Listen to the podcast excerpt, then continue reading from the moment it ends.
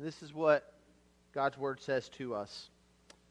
And they devoted themselves to the apostles' teaching and the fellowship and to the breaking of bread and the prayers, and all came upon every soul.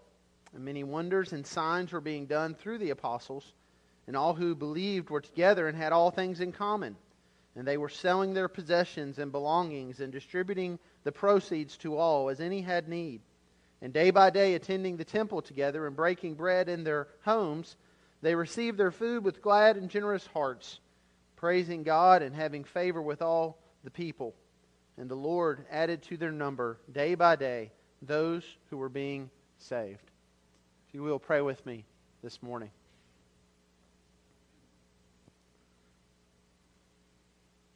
Sovereign Lord, we see your hand at work throughout your word. And we see a snapshot of your work in this passage. As you worked in the lives of those in the early church, Father, I pray that you would do that same work among us today. That as your Holy Spirit moves, uh, people would be saved. That as you work in your church, people would be in awe. And we pray for this in Christ's name. Amen. Well, I, uh, I've been looking forward to today for a while. Uh, I always enjoy it when we can get together as a church body and fellowship. And as you know, today uh, after church, we'll be doing that. We'll have a, a meal together in the Family Life Center. We'll have time just to, to hang out and spend time together. Uh, it's important for families to do that. It's important for a, for a church family to sit down and have a meal together. It's important for, for families to sit down and have a meal together. I, I commented on that a few weeks ago in a sermon, and, and I believe that it's true, and yet it, it certainly has its challenges. Uh, in our home, the challenge to family meals is this. Uh, uh, between my wife and I and our four children, we, we have six extroverts. Uh, we, we have six people uh, who want to share about their day. And so uh, if I say when we sit down, tell me about your day, and I'm not specific as to who, all of a sudden everybody just starts talking at once. And uh, it's kind of like a scene from the New York Stock Exchange on the floor there, where everybody's screaming and yelling and, and trying to get their orders in. That's kind of what it's like when we're when they're all talking, and and there's so many voices, and some of you parents may identify with this. That in the midst of that, you, you really have a hard time uh, figuring out who's saying what, and so uh, you just sit there and you nod and you smile and. Uh, you really don't know what's being said. Uh, there's just all these voices coming at you at once. Uh, well, I think that, that, that, that's an illustration a bit of what we see in the life of the church today uh, when it comes to what the church should look like. Uh, there's a lot of voices. Uh, there's a lot of people who have different ideas about how the church should be structured and what it should look like. Uh, and there's certainly no end of voices that tell us how we can better market the church and promote the church. Uh, my mailbox and others here at church is full every week with a new idea, a new promotion, a new way to have a spiritual breakthrough in our church, to see all kinds of things happen in our church. And, and it's kind of like that dinner illustration. It's just all these voices. And my fear is that if we're not careful in the life of the church, uh, we miss out on the voice we need to listen to. Uh, the primary voice, which is of God, His Spirit, and His Word, where He has told us plainly and He has told us clearly uh, not a gimmick, uh, not a program, not four steps, five steps, 12 steps, where He has plainly told us what the church needs to look like. And we see an example of it in part here in Acts chapter 2. So, what I want to do uh, this Lord's Day and next is, is talk then about what, what are the expectations? Uh, what are the expectations that we have as a church uh, of our membership? And what are the expectations that as members of a church we should have uh, for our church body and its leadership. And so today we're going to focus on expectations of church members based on what we see here in Acts chapter 2. And the first one we're going to look at is this it's fairly foundational. Expectation number one is biblical faith and repentance. Uh, meaning that, that the primary expectation we have when someone comes into our church, uh, someone comes to be a member of our church, uh, foundational is that this is a person who has biblically placed their faith in Christ and who has repented. Uh, and this is something that, as foundational as it is, uh, we need to be careful that we don't just skip over it. Uh, you see, in this passage we looked at, uh, verse 42, and they, we need to start by asking, who are they? Well, when you read all of Acts chapter 2, you see that they specifically refer to uh, the Jewish men, uh, devout Jewish men. Scripture would call these men God-fearers. These were religious men who had gathered there to see what is taking place at Pentecost. And in that uh, context, Peter shares with them the gospel. And if you remember from last week, their response then is, What do we need to do? Now, notice what, what's happening here. These are religious people. Uh, these are not pagans. Uh, these are not godless people. These are very religious people. Uh, these are people in our culture today that we would look to and say, well, well that person obviously believes in God, and, and they have such strong faith. And yet, when they ask Peter the question, what do we need to do? Peter does not say, well, just keep on keeping on. Uh, Peter does not say, well, just press on in your faith. Peter does not say, well, will you believe? So just keep believing. No, what does Peter say? He says, you need to repent and you need to be baptized. Peter helps them understand and helps us understand that the church of Jesus Christ is not for the religious, the church of Jesus Christ is for the repentant. They need to turn from their sins, and we need to turn from our sins. And perhaps there's some of you this morning who are here who consider yourselves very religious, uh, who follow a set of do this and don't do this, and, and you're a religious person, and people look to you as a religious person. The scripture says that is not sufficient for salvation. The scripture says that religion will not save you, that you need repentance. You and I need the same thing. We need to come to a point in our life when, in response to the scripture and the gospel, we realize that we are indeed a sinner, not just a bit of one, but completely lost and depraved, separated from God, but that Christ on the cross died for you and I for our sin, not just for part of it, but for all of it, not that he deserved death, but that we deserved the death. He died in our place. And when we repent and place our faith in him, then we are made righteous, not because of us, but because of him. Church membership begins with this foundation. And so, friends, if we don't pay attention to that, if we just say, well, anyone who's religious can come in, then chaos ensues. And that's the chaos we have in many of our churches today because there's not a fundamental agreement on the gospel that our first primary expectation we have is exactly that. It is that we agree and respond to the gospel. The second expectation, then, that we see moving forward from that is this an expectation of faithful devotion to God's word. Notice here in chapter 2, they, who we just described, devoted themselves to the apostles' teaching and the fellowship and to the breaking of bread and prayers. Notice the very first devotion we see in their lives is a devotion to God's Word. And yet, just this week, I was reminded as I was uh, reading one study that, that was just done uh, by a Southern Baptist group among Lifeway, and that study showed what many studies have shown for uh, years, and that's that as much as we talk about the Bible as Baptists, uh, we are becoming more and more biblically illiterate. Uh, we are becoming more and more a people who, while we may come to hear the preaching of, the God, of God's Word, we spend very little time reading God's Word on a daily basis ourselves.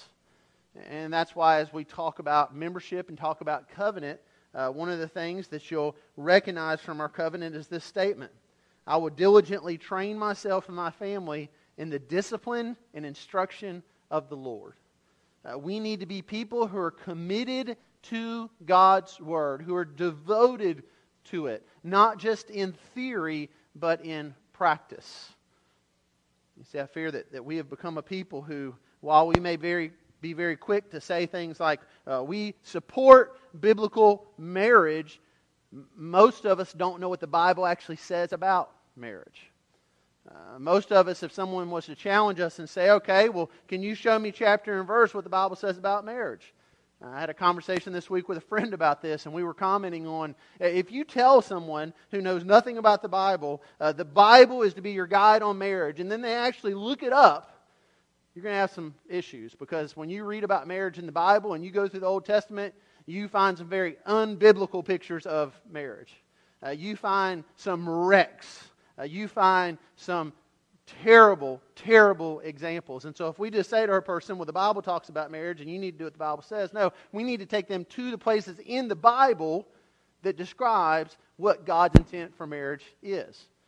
But if we are not people of the Word, we cannot do that. We need to have that devotion.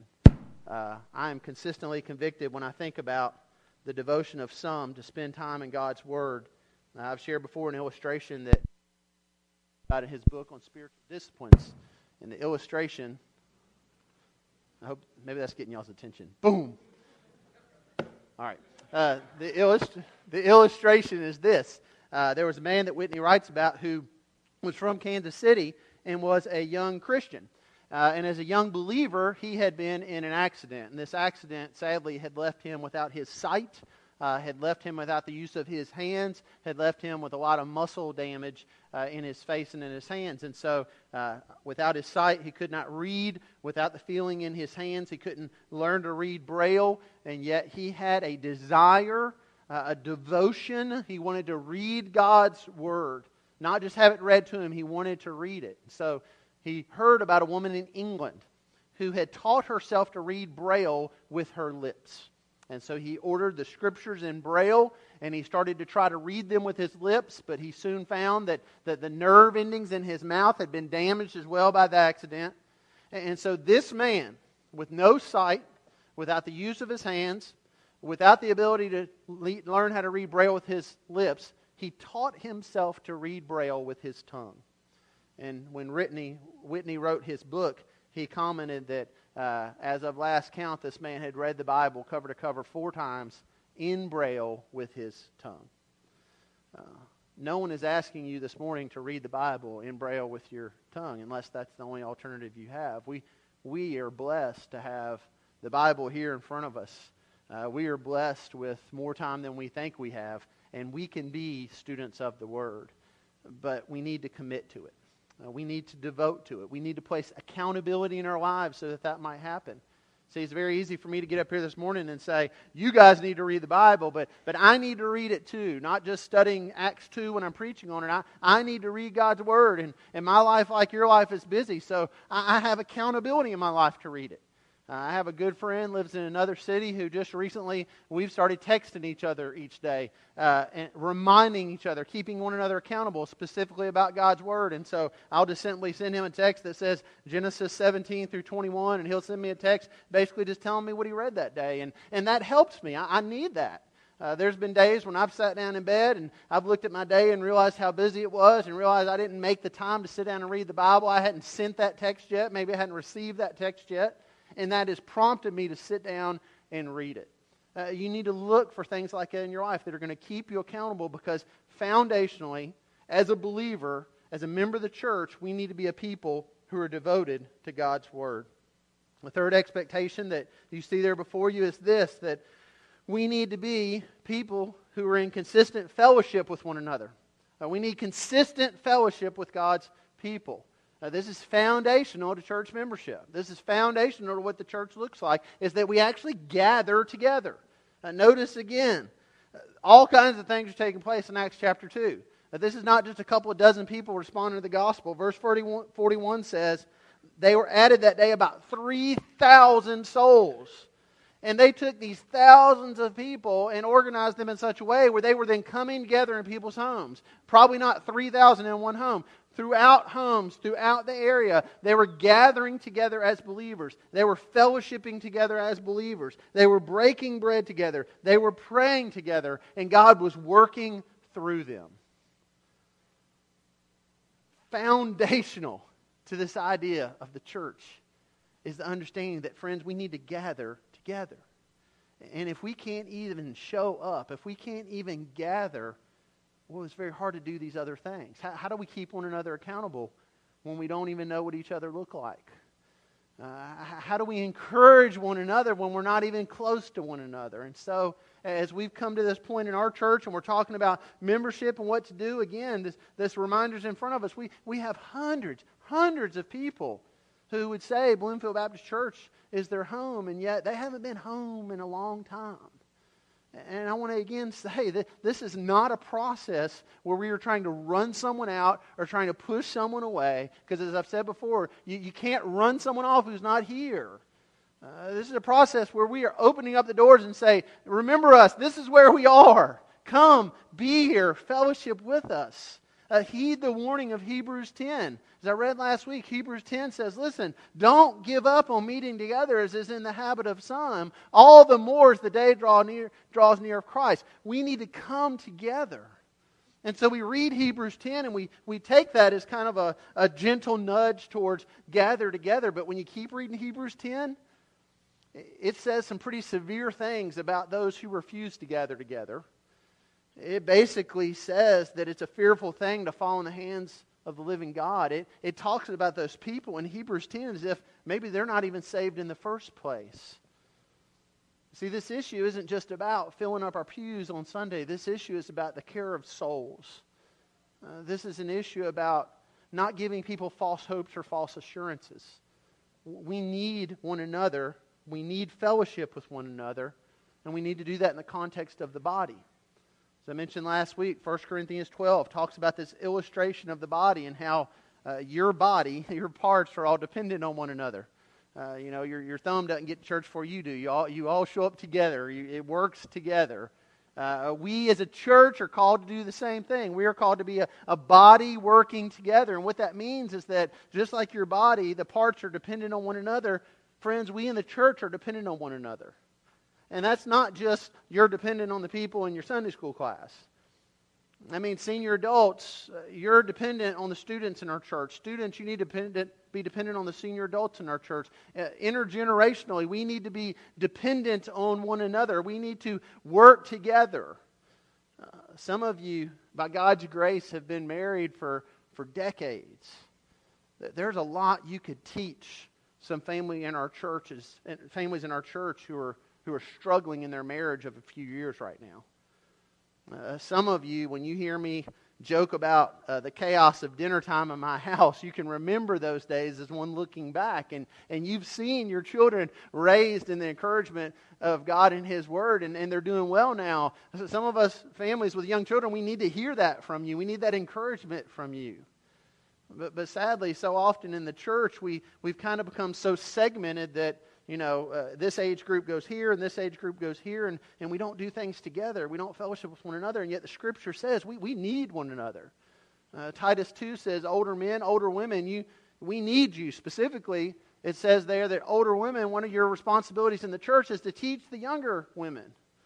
We need to have those relationships in the church. And I was talking with someone not too long ago, one of our senior adults, and, and essentially what was said was, well, you know, I, I don't, I don't think they want to hear from me. And then I'll talk to one of the younger ladies, and they'll say, well, I don't think they want to tell me anything. And, you know, it's, it's, we're both saying the same things. We just need to sit down together and encourage one another in, in God's Word. That, that's what the church is supposed to look like. That, that's a foundational expectation is that we spend this time in fellowship. And, and we've got to get away from this idea that the church is supposed to cater, fit us something so specific. You know, if, if Bloomfield Baptist doesn't have a Sunday school class for 18 and a half year olds who are left handed, then I just don't think they care about me. You know, that's ridiculous. And yet that's where we're at in our culture. We think that this is supposed to just custom fit us, like, like a, a custom uh, suit or something. No, the unique thing, the glorious thing about the church is God takes all of us misfits who are so differently and awkward than one another, and He puts us together for His glory.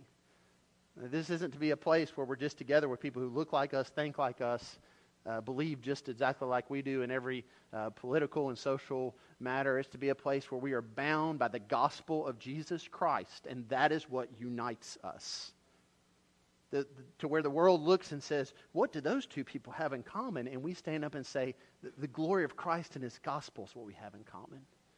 And that's an expectation. We need to gather together, we need that fellowship with one another.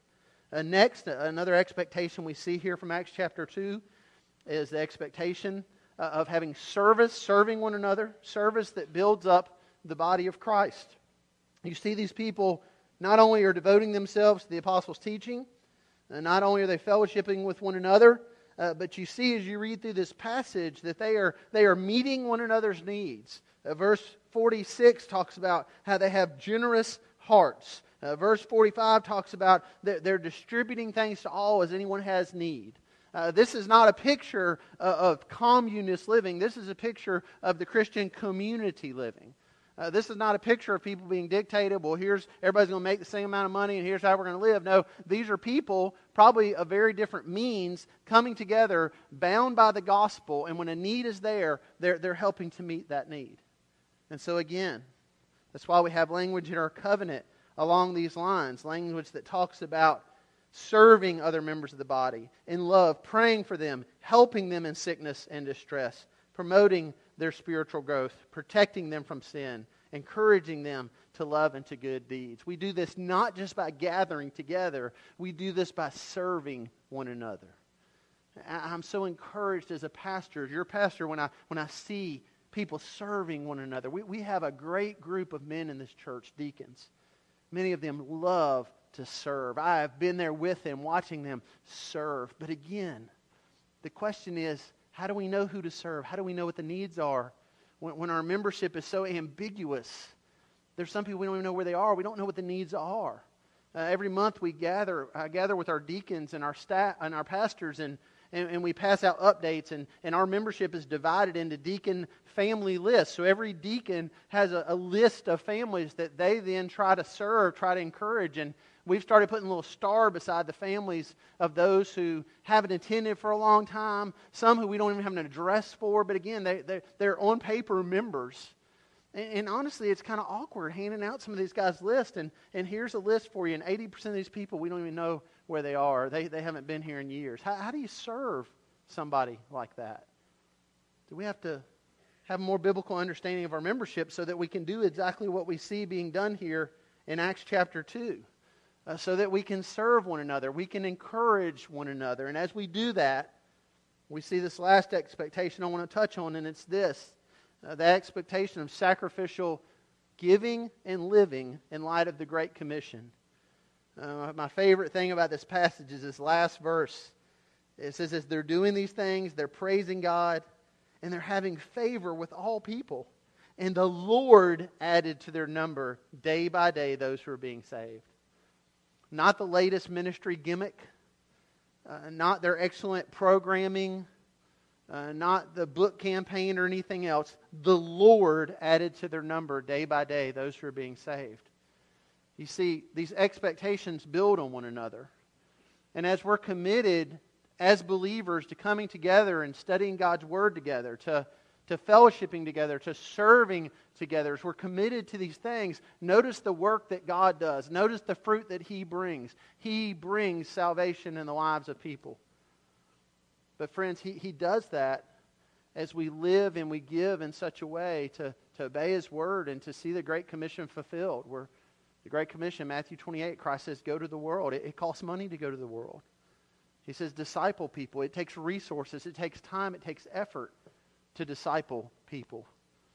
And if you and I are going to be a part of something not man sized but God sized, then we've got to we've got to give and live in such a way that we see the Great Commission uh, lifted up. We see the Great Commission not just something we put on a on a banner somewhere, but something we believe and, and we live to that end. And it requires generosity. It doesn't require legalism when we say, here's the percentage, and if I give this, I'm okay. It requires a generous heart. And I believe that as generous as you may think you are, God calls us to be even more generous. Uh, one person that always, uh, their generosity always struck me, somebody that God used in my life, was Dr. Bill Bright. He was the founder of Campus Crusade for Christ. Uh, I mentioned before, Sandy and I served with that ministry for about seven years. I became a Christian through Campus Crusade. And I remember uh, Dr. Bright when the opportunity came available to take the gospel into uh, what we now know as the former Soviet Union, but take it into to Russia, uh, there weren't resources available. And so here's Dr. Bright, the president of a, a, ministry where there's all kinds of money that comes in through that ministry, but all of it was specifically set aside for purposes. And and he didn't want to take something from one gospel opportunity and put it to another. So he began praying that God would provide the resource. And he found out that in order to, to set up a what they called a new life training center, a little, a little uh, basically a room where they could do evangelism, discipleship training for believers in Russia, it was going to cost $50,000 to set this up. And so that day he sat down and he looked at his pension fund. And here was a man in his early 60s, and he realized he had $50,000 in his pension fund. And so he cashed out his pension fund uh, because he was living in light of the Great Commission. Uh, every time I heard Dr. Bright speak, especially in the years before he died, he would say, I'm not retiring, I'm refiring. uh, he was just committed to the all out global evangelization of the world, and he, and he lived that way. And God took care of him. I remember I, I worked one summer at Campus Crusade headquarters, and I would see him come to work in, in this 25 year old car that was falling apart. Somebody gave it to the ministry, and that's what he would drive. Uh, he lived in a, in a townhouse there, just not much. Somebody gave it to the ministry, and that's where he lived. God took care of all his needs. And friends, I believe God is going to meet our needs as well if we will commit to live in a sacrificial way, if we will give in light of the Great Commission, if we will give in a way that honors God and says we, we, we are serious about the global evangelization of the world, about giving to things like the statewide offering and given to international missions, but living in such a way that shows that we do believe that God is still in the business of adding to our number day by day those who are being saved. That is what we expect from our members. And if you look at your life right now and you look at these expectations and you feel like there's an area you fall short of, the message this morning is not go home and try harder. Uh, the message this morning is repent and have faith. Trust God. Seek him, and He will provide what you need in order to live like we see live life lived out in Acts chapter 2. If you'll stand with us, we want to pray and, and offer a time of response. Uh, perhaps in this process, God is calling some of you to come and, and repent, to have faith. Perhaps others, He's leading you to come and, and join our church family. Uh, perhaps for some of you, and God is convicting you today of something. There's an area you look at in the text, there's an area God's revealed to you through His Spirit that you realize is not as it should be, and you need to simply repent today. Place your faith in Christ. Tr- trust Him. Be empowered by His Spirit.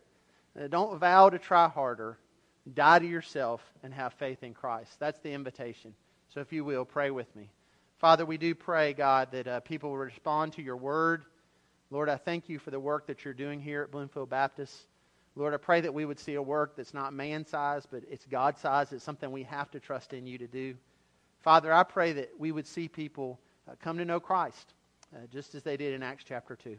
I pray that we would see people not just here, but all over the world place their faith in Christ through this church and through the people of this church and through their commitment to your word. I pray we would see marriages restored. I pray that we would see families devoted to the gospel of Jesus Christ. I pray that the world and the community would be in awe and wonder of what's taking place here as a result of not what we do, but of what you do. And I pray for this in Christ's name. Amen.